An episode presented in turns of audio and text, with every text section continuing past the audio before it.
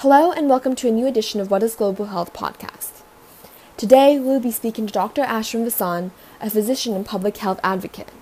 He not only serves as the executive director of the recently established Health Access Equity Unit in the New York City Department of Health and Mental Hygiene, but also works as a primary care physician at the Columbia University Medical Center slash New York Presbyterian Hospital, and a professor at Columbia University's Mailman School of Public Health. Dr. Vasan has spent the last 15 years working to strengthen primary care and health equity for poor and vulnerable communities worldwide, with a range of organizations including Partners in Health and the World Health Organization. He now leads a new team at the city focused on bringing the best of what we know about primary healthcare delivery to bear the problems of the most vulnerable and highest need New Yorkers. As the current executive director of the recently established Health Access Equity Unit in the New York City Department of Health and Mental Hygiene, can you explain the significance of the creation of such a program for the advocacy of public health? And what are your goals for this program? Our new unit in the in the, the Department of Health and Mental Hygiene is focused on care and specifically primary care for the most vulnerable among us. Um, that means populations living in deep poverty. That means populations living uh, marginalized from the rest of society. That means populations from specific vulnerable groups like um, immigrants, LGBTQ, uh, people with involvement in the justice system. Because often these people are the same that have the worst, worst health statistics because of a variety of the social pressures and structural uh, impacts of their lives, essentially what we wanted to do in the Department of Health was twofold. One is to uh, take all of this momentum around Obamacare and the Affordable Care Act and healthcare reform in general and try to drill down specific models of care and specific services to target these populations, those in most need. What's also interesting about this is that those in most need are often the same that use the most healthcare because they get the sickest, they wait the longest to uh, seek care, um, and they have the most needs, both medical and non-medical, social. We wanted to create a specific unit which will build out into a bureau over time. A bureau is kind of the core functional unit of the health department. Um, and to, to focus effort on designing specific models of care for these population groups. Our specific population group of interest to start is what we call the justice involved living in the community. So these are people who formerly were incarcerated, formerly uh, even detained, um, you know, have some involvement with, with the justice system. Why are we interested specifically in those people? Because one, we obviously have an epidemic of mass incarceration in this country. 2.3 million people are incarcerated, uh, more than any other country in the world. And we know that people who are incarcerated have much worse health. So incarceration itself is bad for your health. Um, we know that in the first two weeks after leaving prison or jail, the formerly incarcerated have a 13 times, almost 13 times increased risk of death. That's crazy. That's, that's incredibly high. Uh, unacceptable. And largely that's due to drug overdose and a range of other problems. In the first year, however, um, they have a four times increased risk of death. So and that's interesting because yes, drugs and other issues are at hand, but also chronic diseases like heart disease is the, lead, the second leading cause of death in the first year. So what do we do about that? Um, well, we believe in the health department that a strong primary care system, a strong system that captures people into long-term, sustainable services, will help deal with their myriad issues and also prevent un, prevent unnecessary deaths and unnecessary disease, and in the long term also reduce costs to the system. So, our goal in the Health Access Equity Unit is to build out into a robust program that addresses the specific needs within primary health care of the justice involved and a range of other vulnerable groups over time through primary health care. You spoke about how vulnerable populations have the worst health statistics and end up requiring the most health care. The phrase welfare state is often used negatively in relation to governmental money spent on taking care of those most in need. And many citizens have complained about excess government intervention and the taxes required to compensate for such help. Do you have a response to these criticisms? Well, let's be clear. We put money into treating a problem that's imminently preventable. What do I mean by that? Healthcare, health is a human right. Healthcare, as a part of health, should be a human right. And public financing of healthcare should be the default. And there's innumerable data that show long term that's the most sustainable way. Currently, we have a fragmented healthcare system where we have a range of public and private actors with different motives, different objectives. And as long as we have that system, we will continue to look at our expenditures on specific groups, on welfare, on care for the most vulnerable, as additional instead of seeing it as integral to our tax base, to our to our contribution to a better society. Um, that's the fundamental issue. The, the truth is also that these particular subpopulations, whether it's justice involved or otherwise, cost us a lot. And whether we think we're paying out of our pockets or not, it's a cost. It's a cost to incarcerate them. It's a cost to have them visit ERs on a regular basis to get care instead of primary care. It's a cost to have them hospitalized unnecessarily. And that's actually a bigger cost than it would be to invest in primary care and invest in basic social services for them in the long run. The challenge is in the short run, yes, it costs more money. So, how do we get through that short run period of more expense to get to a longer run period of sustainability? And that's what Obamacare is trying to do and what what social service reform is trying to do as well. You have experience with international healthcare systems with your research and work in global health. How do the public issues abroad among different nations compare with the issues in the United States? They're very, very, very similar, and that's part of why I was called by the commissioner to take this post. Um, primary healthcare systems don't function well anywhere. The difference is that anywhere that's in the low in low and middle income countries. And the reason is that it's the first thing to get underinvested. It's the first thing that's underinvested. It's the first thing that's neglected in favor of advanced hospital care treatment. We invest way more into treatment and health care versus prevention and health more broadly. And primary health care, so primary health care is the front line of health, not just health care. And the models of care in response to that underinvestment that have been piloted, tested, proven in developing countries are eminently applicable here. What am I talking about? I'm thinking of things like community health workers for uh, chronic conditions. I'm thinking of, you know, team-based care and task shifting, shifting of tasks away from physicians towards non-physician providers. You know, nurses, paramedical professionals, assistants. Uh, these are critical principles that have been proven over and over again in developing world settings, but we have yet to fully integrate them into our own settings. And so much of what I'm going to be doing is trying to build those links. The issues are fundamentally the same. The poorest among us need the most help, and the systems we build are not tailored to meet their needs. So, how do we meet their needs? How do we design systems how do we design models of, design models of care that actually address the needs for the most vulnerable among us?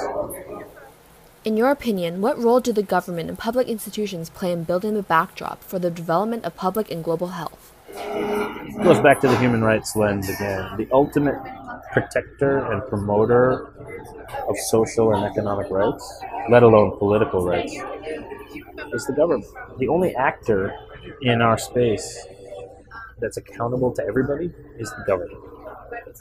So the private sector can show us a lot of good things. They can provide innovative models. They can provide good ideas, new technologies. A whole range of things can come out of the private sector. But ultimately, the institution that's responsible for scaling that for everybody is the government, and it will never be anyone else because no one's got that mandate. You know, so there, the government has to be the backbone of any well-functioning healthcare system, and I think that's proven time and again. I mean, the best healthcare systems in the world come out of northern, uh, northern Europe and Western Europe, and I guess East Asia, Northern Asia, Japan. Why do they get the best healthcare? Because they invest the most, and the state plays a really strong regulatory and programmatic role. Relevant to your viewpoint on the relationship between government and public health, a dramatic political upheaval has swept our nation and citizens with the recent 2016 governmental elections. How do you see the political climate and the future government affecting the public health and global health sector in the coming years? Yeah, I mean, the, I think the implications of this are have the potential to be incredibly far-reaching and and powerful in and not in the best ways. The Affordable Care Act was the first step to trying to shift our healthcare system away from one that's based entirely on fee for service, commoditization of healthcare, towards one that's based on value, that's based on producing and protecting health, not just healthcare, not just delivering health care. Essentially, transitioning from a health care system to a health system. While it has its issues, the Affordable Care Act, it has its problems, and there are issues with premiums and, and coverage and availability and accessibility, it's the first step towards shifting a very complicated system, right, with a myriad actors. Remember that the Affordable Care Act also really, in terms of the delivery model, can only really control the government part of healthcare, Medicare and Medicaid, right? So that's what it's trying. It's trying to use Medicare and Medicaid as a catalyst for reforming the entire system. But the system is made up of a whole range of other private providers, private actors, insurance companies, so on and so forth. So with the new administration, I think it's yet to be seen, but if they're taught, if they plan to follow through with their threats of repealing, they're going to have to replace it with something that doesn't do damage to the gains that have already been made and what, what otherwise they're going to own something really bad and something that makes Americans sicker, and I don't think anyone wants that. But it's a it's a it's an uncertain time. I mean, I think certainly the potential is there for them to reverse the act and to or to simply delay its implementation or change. They've got to figure out something to replace it with that's as good or better, and that's their that's their mandate now. And, and you know, I, I hope they can. Globally, this changes a lot as well. I mean, we've always thought in this country of global health as a as one arm of our diplomatic relations, and particularly USAID is you know it's run out of the State Department, and it's always been an extension of our our foreign policy. If we are going to see a much more protectionist, nationalist America First ideology, what are the potential implications on global funding in general, let alone global health funding? Global health funding already is lower down on the totem pole than foreign assistance in general. So, what are, and we already give much less than we used to. So, what are we going to do? What's going to happen? I don't, I don't know. I don't. You mentioned the imperfections of the Affordable Care Act. If you could change or adjust anything in the act yourself, what would be some suggestions you have? I don't know that it could have been written so much better. I think the fundamental constraint is the fact that it only really has control over Medicare and Medicaid, and it's trying to use those public insurers as a pull mechanism to draw in the private insurers into the market. And the private insurers are basically saying, "Yeah, I tried it, but no thanks," so they're leaving because it's too expensive. It's too expensive for them to keep up these plans, and not enough people are buying them or signing up for them. Um, so that's one issue. I think another issue is in the terms of redesigning care. I think a fundamental error of more generally our health system is that we the center of the universe is the hospital and the, the facilities. But increasingly, we are expecting hospitals and facilities, to, clinics, to have understanding and insight into the social determinants of health housing, nutrition, public safety, employment. And hospitals are just not capable or prepared or experienced in doing this sort of thing. So, funneling the money of the Affordable Care Act, or at least the money attributable, or the money allocated towards redesigning care, funneling that towards hospitals may have been a real critical error because you're asking institutions who have no experience in social determinants of health to all of a sudden become experts in it, and not just experts, but only for a subset of their population that get Medicare and Medicaid. It's a really complex system.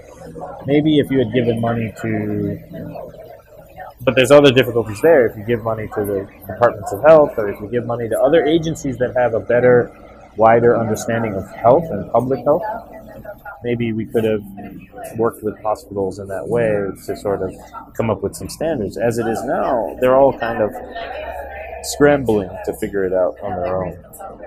So it's a challenging environment. I think there are a couple. That's just a couple of things, but but overall, it was a good good first step. I mean, they they did what they could, and the main thing was to get 40 million people who weren't covered covered, and they've done that's down to 10 million people.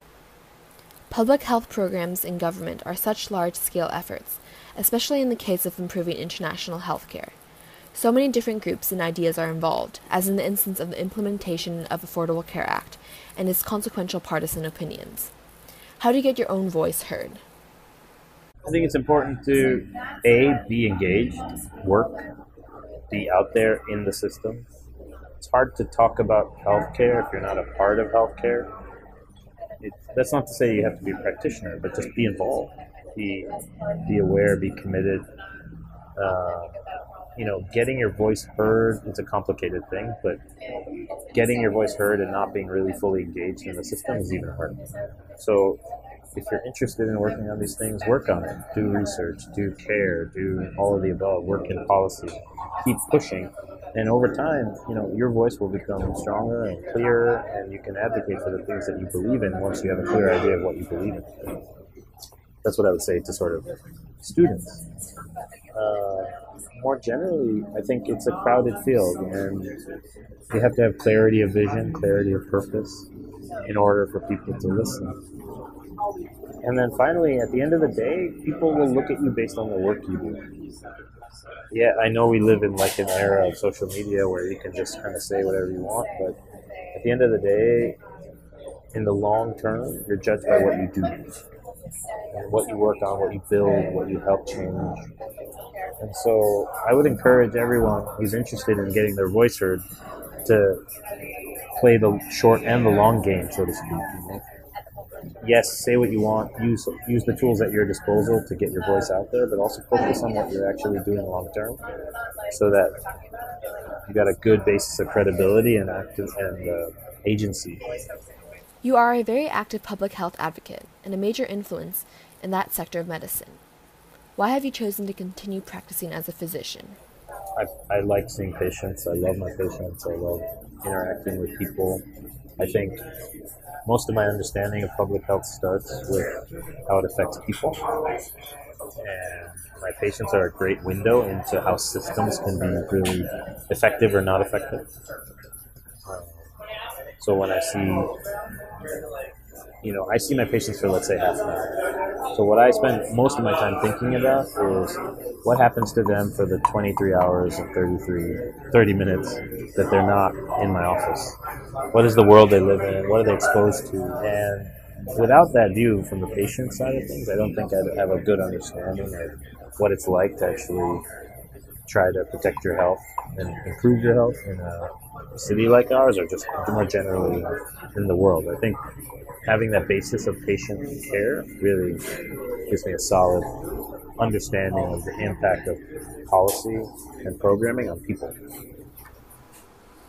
There are arguments for different approaches to affecting widespread change. The public health approach can begin with individual patients or from overarching systems in action. What is your opinion on how to address public health issues? We're all trying to create programs that help people and that positively impact people's lives. And unless you start with a good understanding of what people's lives are like, it's a hard thing to do. It's hard to understand how your programs are doing well or not doing well. Um, so yes, I think I think I mean I think it's not one or the other. There isn't a need for grassroots versus something else. It's and we need grassroots. We need patients and provider advocates to kind of come to the forefront in public health conversations, and policy conversations.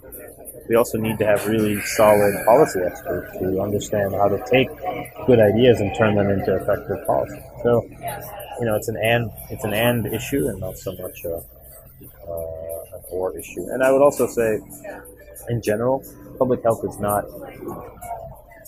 I love public health, and I've been committed to it for several decades, but for two decades. But it's um, it's not anyone's top top priority, right? It, we're always struggling against a whole range of other sectors to get our voice heard. So the, we need a bigger umbrella. We need to bring people into the fold, you know. So the more the merrier. The more that can contribute to good public health, the better. The better we'll all be.